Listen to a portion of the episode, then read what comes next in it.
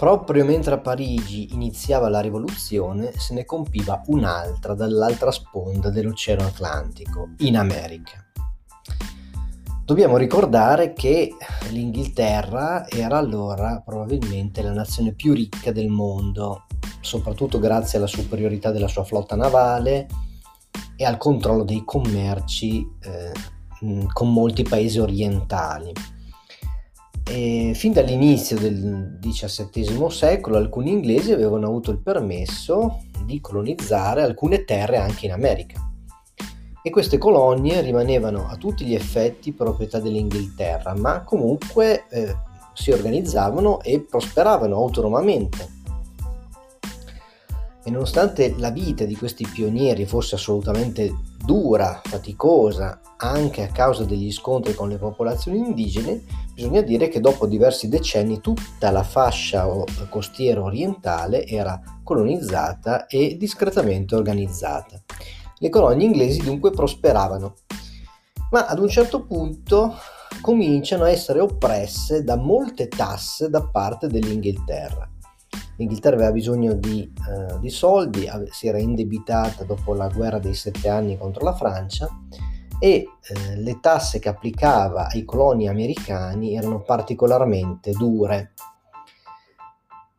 Ora, eh, gli inglesi d'America non avevano poi le stesse rivendicazioni sociali dei, dei francesi, no? Ricordate il terzo Stato eh, obbligato a accordarsi col re per, eh, per, far pagare le tasse ai nobili, poi dopo ha anche rivendicazioni eh, sulla organizzazione dello Stato, sulla monarchia, eccetera. Gli americani no, non mettono in discussione la monarchia inglese, sono contenti della monarchia inglese, ma eh, pretendono di essere più ascoltati. Infatti nel Parlamento inglese non ci sono rappresentanti delle colonie, però vengono presi provvedimenti restrittivi nei loro confronti, quindi questo significava che potevano essere limitati in alcuni loro diritti.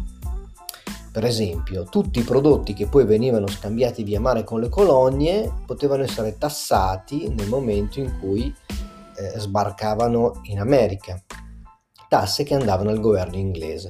Questo stato di cose sfociò in aperte proteste nel 1770 la dogana inglese venne attaccata dalla folla a Boston e l'esercito inglese reagì sparando sulla folla, il famoso massacro di Boston del 70. Nel 1773 di notte, sempre a Boston, alcuni coloni vestiti da indiani rovesciarono casse di tè inglese nelle acque del porto. Cosa significava questo gesto? Che le colonie avrebbero bloccato l'importazione del tè dall'Inghilterra piuttosto che pagare la salatissima tassa che era applicata sul tè. L'Inghilterra reagì ancora con la forza e mandò l'esercito a domare la ribellione nel 75. Quindi si trattava di, eh, di fatto di una guerra civile, iniziava una guerra civile perché le colonie in realtà si organizzano e resistono. Eh, ed è una guerra civile perché americani e inglesi in realtà sono la stessa popolazione sotto lo stesso regno. Ma anche tra i coloni c'erano sia coloro che volevano una maggiore indipendenza, sia coloro che riconoscevano ancora l'autorità del re Giorgio III, quindi doppia guerra civile, perché anche fra i coloni americani c'erano eh, quelli che volevano una protesta, eh, una riforma e quelli invece che eh, sarebbe andata bene così. Questa guerra fu vinta dalle colonie americane. Potevano contare queste colonie una buona, su una buona organizzazione militare e anche e soprattutto sugli aiuti economici di nazioni europee ostili all'Inghilterra, per prima la Francia. Padri fondatori fu il nome dato ai delegati dei coloni che firmarono la dichiarazione di indipendenza degli Stati Uniti dal Regno Unito nel 1776.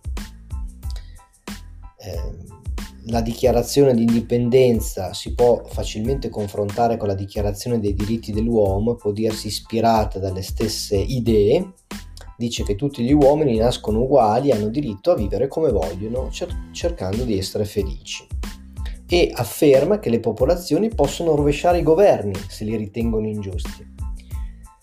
Dopo la vittoria in guerra fu firmata a, a Parigi un trattato di pace nel 1783 e le colonie si costituirono in uno Stato repubblicano federale. Erano nati gli Stati Uniti d'America.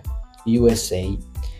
Ecco dunque un'altra nazione che prima ancora della Francia tenta di creare un governo che faccia meno di un sovrano. Eh, amministrare la vittoria fu quasi più difficile che vincere la guerra perché poi le singole federazioni non collaboravano tra di loro e questo generò diversi problemi. Fu così che nel 1787 un altro congresso a Filadelfia elaborò una Costituzione che diede il potere legislativo a un congresso, cioè il Parlamento, con due camere. Il potere giudiziario a una corte di giudici e il potere esecutivo al presidente.